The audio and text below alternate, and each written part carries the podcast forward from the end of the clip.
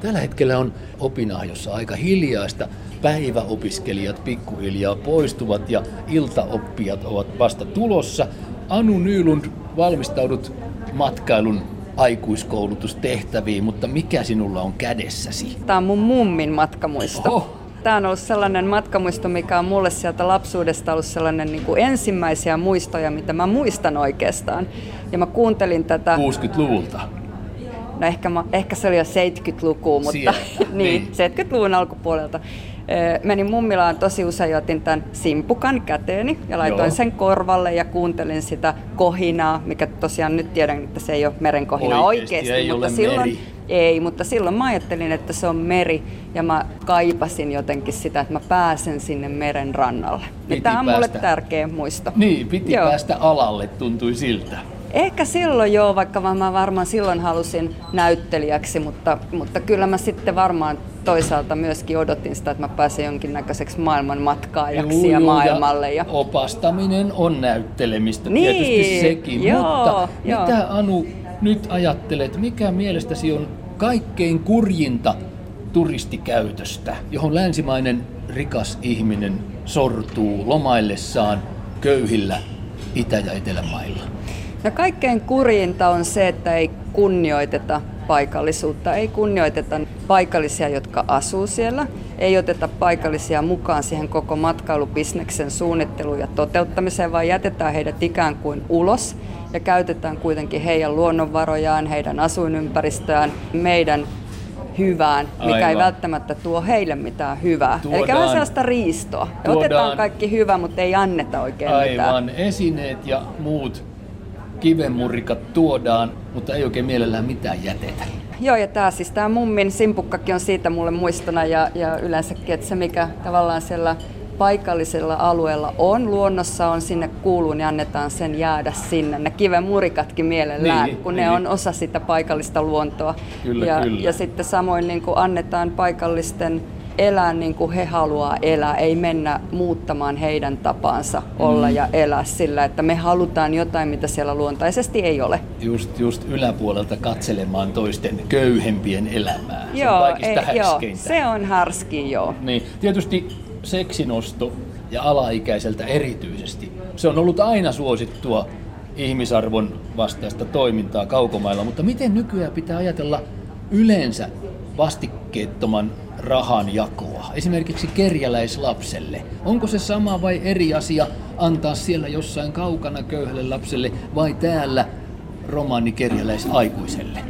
Tämä on hirveän vaikea kysymys. Mä en edes pysty siihen sulle mitään vastauksia antamaan, mutta mä voin kertoa, mitä mä ajattelen Joo. siitä sen tutkimuksen taustalla, mitä mä oon asiaa tutkinut ja oppinut viisaampien kirjoittajien kautta, kun me ei tiedetä sitä, että mitä siellä taustalla on. Me ei tiedetä, miksi se lapsi tai miksi se romaani on sitä rahaa niin, pyytämässä, niin. niin mä en lähtisi sitä rahaa antaa, koska siihen liittyy kauhean usein jotakin sellaista, mistä tämä itse ihminen ei myöskään hyödy. Siinä on taas tämä sama tai asia. aikuiskerjäläisen niin, niin, on se takana. On, joo, mä pelkään sitä pahoin, että se on useimmiten siellä taustalla ja se on hirveän kaksipiippunen juttu, mutta mä toivoisin, että me löydettäisiin muita keinoja auttaa ja tukea niitä, jotka apua tarvitsee. Niin.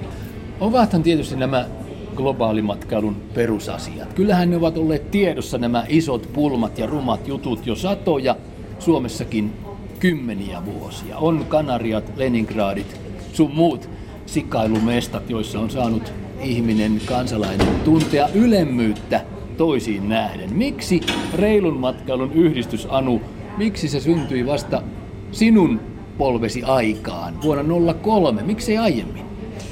Niin, mä luulen, että matkailuala on kuitenkin niin nuori ala tietyllä tavalla. Ja niitä epäkohtia, mä voin puhua omasta puolestani, mä oon ollut 80-luvun loppupuolelta alalla töissä, mm-hmm. huidellut tuolla nuorena ammattilaisena, niin ei kukaan puhunut ikinä epäkohdista mitään. Siihen on herätty kyllä yllättävän myöhään. On eletty se, että matkailu tuo kaikkea kivaa. Aivan. Ja ei haluttu ääneen ainakaan sanoa, että siihen liittyy myös jotain kurjaa. Eli mä luulen, että se vaan on tämän alan nuoruuden takia noussut pinnalle vasta senkin verran myöhään. Ainakin meillä Suomessa pohjoisessa kyllä. päin ja, se on Ja kyllä se oli varmaan Euroopassa yleensä mä ainakin oman kokemuksen kautta niin. voin sanoa. Siis Anu Nylund, oppaana aloitit ja maisteriksi päädyit matkailualan aikuiskouluttajaksi. Benidormissa olit töissä 90-luvulla se telkkarista tutuksi tullut aika hurja mesta. Sielläkö lähti jo ajatus itämään, että kyllä tätä touhua täytyy reiluntaa? Joo, kyllä se lähti sieltä Aha. joo. Mä olin ollut reilut viisi vuotta maailmalla oppaana ja kierränyt eli eri kohteissa, hyvinkin tämmöisissä massakohteissa. Ja sanoisin, että mun ajatus vahvistui siinä vaiheessa, kun mä aloin ajattelemaan, että musta tulee myös äiti. Niin. Ja sitten mä aloin miettimään ja katsomaan niitä alueita, missä mä olin, että, että siellä oli ihania luonnonläheisiä paikkoja ja, ja tosi kauniita alueita, niin mä ajattelin sitä niin päin, että mä ajattelin, että onko meillä oikeus koko ajan rakentaa lisää, tuhota meidän ympäristöä, että mun lapsi ei saakaan nauttia tästä kaikesta. Mm. Ja se oli mulla se vahva kimmoke, että kyllä mä niin kuin, on siitä jo tosi pitkä aika, kun mulle se ajatus tuli, että nyt mun pitää alkaa tekemään jotain tälle asialle. Ja mä haluan ainakin tietää, miten me voitaisiin tehdä asioita vastuullisemmin ja reilummin. Miten me sitten voimme reilummin matkailla? No kyllä me voidaan reilummin matkailla niin, että ihan sellaisilla yksinkertaisilla asioilla lähtee esimerkiksi siitä, että muistaa sen kunnioituksen. Kunnioituksen muita ihmisiä kohtaan, luontoa kohtaan, ihan perussäännöt, mitä me kotona noudatetaan, niin. kierrätetään, säästetään sähköä, säästetään vettä. Ihan sellaisilla yksinkertaisilla ja asioilla. Ja peruskäyttäytymissäännöt yleensäkin. Joo, Se ei kyllä. oikeuta mihinkään, että on kaukana kotoa. Ei, ei. Joo, ei kun mieluummin niin päin, että me mennään kylään jonnekin. Niin, niin. Ja me ollaan kohteliaita meidän emännille ja isännille. Miten se on opetustyössäsi? kun matkailualaa aikuiskoulutat Anu. Mm. Joudutko pehmentelemään, selittelemään, kaunistelemaan vai kauhistelemaan isoja tosiasioita? No mä ehkä opetustyössä enemmän kauhistelen ja, ja tota, ehkä enemmän otan tänne just sitä sellaista herättelevää tyyliä ja, mm. ja pistän aika iso, niin kuin koviakin faktoja kehiin. Ja, ja sitten mä sanoisin, että ennemmin mä pehmentelen silloin, kun mä oon tekemisissä matkailijoiden kanssa. Aivan. Eli silloin mä en tuo niitä mun radikaaleja, kun mä oon myös oppana toinen, niin, niin. niin edelleenkin Helsingissä. Niin sitten siinä kohtaa mä ehkä menen diplomaattiseksi ja pehmennän tyyliä. Kyllä, kyllä. Paikallisuuden puolesta puhut ja muun muassa ammattimaisen opastuksen puolesta. Miksi? Mitä se tarkoittaa? Joo, siinä mä ajattelen sen niin, että pitäisi saada enemmän arvostusta. Me ollaan mm. ammattilaisia, me ollaan opiskeltu, meillä on tärkeimpänä ehkä just nämä vastuullisen asian teemat, mutta myös turvallisuus. Me tiedetään, miten matkailijan polku hoidetaan turvallisesti niin, ja niin. meillä on siinäkin vastuu.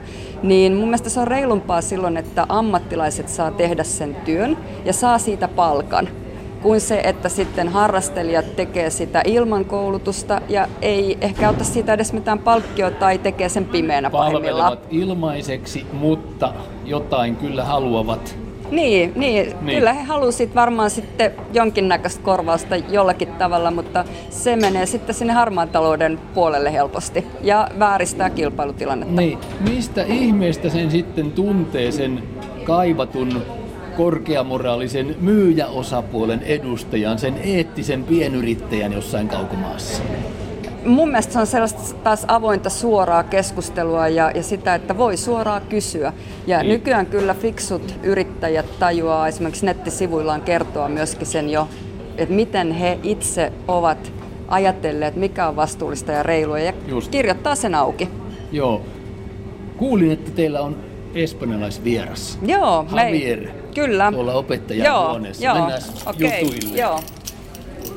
Joo, Javier tulee tänne luennoimaan illaksi. Tietysti siinä on sekin juttu, eikö niin Anu, että, että ei ole ihan järkevää suosia isoja ruoka- tai hotelliketjuja siellä ulkomailla. Joo, siis siitähän ei. nyt ainakin Joo. pitäisi jo tunnistaa jotain. Joo, kyllä. Siis aina jos voi valita, on parempi valita pieniä yrityksiä, jolloin se on todennäköisesti paikallisten omistuksessa niin. ja ne tulot jää sinne paikan päälle kuin isoja ketjuja. Eikä sitä tuttua suurmerkkiä vaan? Ei välttämättä joo. Jos nyt ihan reilusta ajatellaan, niin mieluummin pieniä paikallisia yrittäjiä.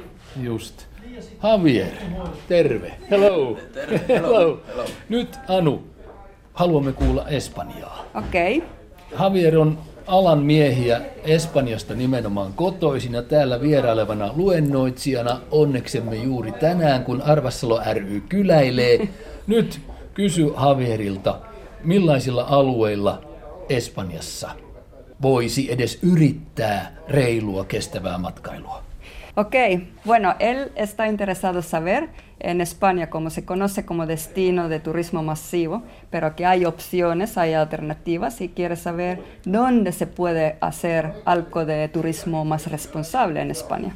Sí, en efecto hay posibilidades para desarrollar un turismo responsable en nuestro país y yo apuntaría a una zona en concreto, que es Asturias, donde nuestra empresa está localizada y donde el turismo no solamente vive de las visitas eh, masivas, tenemos buena cantidad de valores culturales y naturales que pueden ser consumidos en una manera responsable. Geoface así lo está haciendo. Espanjassakin on oikeasti niin kuin kaiken aikaa enemmän kasvavissa määrissä tarjontaa vaihtoehdoista. Eli ei tarvitse aina Hyvä. mennä niille tutuille alueille eikä tuttuihin paikkoihin ja yrityksiin, vaan esimerkiksi Pohjois-Espanjassa Asturiassa, missä Javierin ja hänen perheensä Geoface-yritys toimii, niin siellä on tosi paljon sellaisia ähm, luon- luontoon liittyviä reittejä. Muun muassa voi mennä karhui tarkkailemaan siellä, mikä on varmaan suomalaisille... luontoon karhuja katselemaan. Kyllä, Se on joo, jotain. joo. No te dejamos en paz todavía. No hay problema. Que si quieres todavía concretar algo más, que podía ser algo como la sorpresa más grande para los turistas finlandeses que se podían encontrar en España en cuanto hablamos de turismo responsable.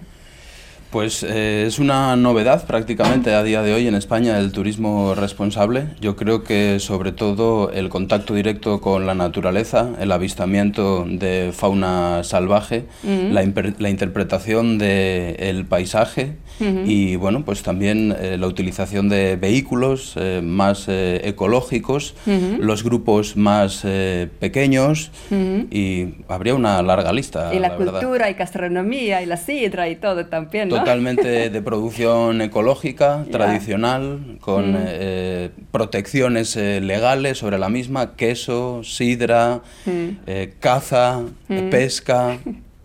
Hyvää tuttua, uudempaa ajattelua. Kerro ja käännä. Joo, Espanjassa oikeasti on esimerkiksi täysin tästä erä, erämaa luontoa, mitä me ei ehkä tiedetä.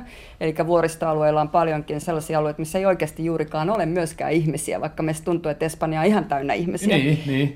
Ja, ja Koska että siellä on- turistikohteet ovat. Kyllä, Niin. joo. Ja, ja siis se nimenomaan eläinten tarkkailu esimerkiksi on tosi monissa paikoissa ja siellä käytetään hyödyksi sitä, mutta se on uutta siellä. Eli siellä kehitetään sitä tosi paljon vasta. Kulttuuri, jonka mukana tulee ruoka, juomat, paikallisuus, sitä hänkin puhuu tässä, että se paikallisuus halutaan näyttää. Että, Ja et- sitä reilua voi yrittää sitä kautta, Mm, sen kyllä. paikallisuuden kokemisen. Kyllä, kyllä, joo. Ja pienemmät ryhmät liikutaan mm-hmm. ei-motorisoiduilla ajoneuvoilla enemmän Jotta luonto ei kulu. Nimenomaan, joo. Ja, ja niin kuin kunnioitetaan sitä luontoa ja paikallisia ihmisiä. Että se hänenkin puheessaan korostuu. No Anu, nyt, jos pitäisi yhdellä sanalla edistää suomalaista matkailubisnestä, reiluuden, Mm-hmm. kestävyyden periaate huomioon ottaen, niin mikä se olisi Suomessa suomalaisille Suomesta Suomea? Kerro. Suomalaisille Suomea on se, että ensinnäkin se, että on ihan hyvä ö, muistaa, että myös Suomessa matkailu on mahdollisuus ja se on reilua. Ja ehkä siinä se, että ei aina tarvitse mennä esimerkiksi sukulaisten luokse asustelemaan, vaan koitetaan täälläkin tukea paikallisia yrityksiä. Käytetään majoituspaikkoja, mennään syömään ravintoloihin, kun me lomaillaan omassa kotimaassa. Pikkuisia bed and breakfast-paikkoja alkaa olla Suomessakin. Joo, joo, kyllä. Alkaa olla jo ja niitä on ihan, siis ne on tosi kivoja paikkoja, koska nehän on useimmiten tehty vanhoihin maatiloille, jolloin sä oot niin tosi siellä...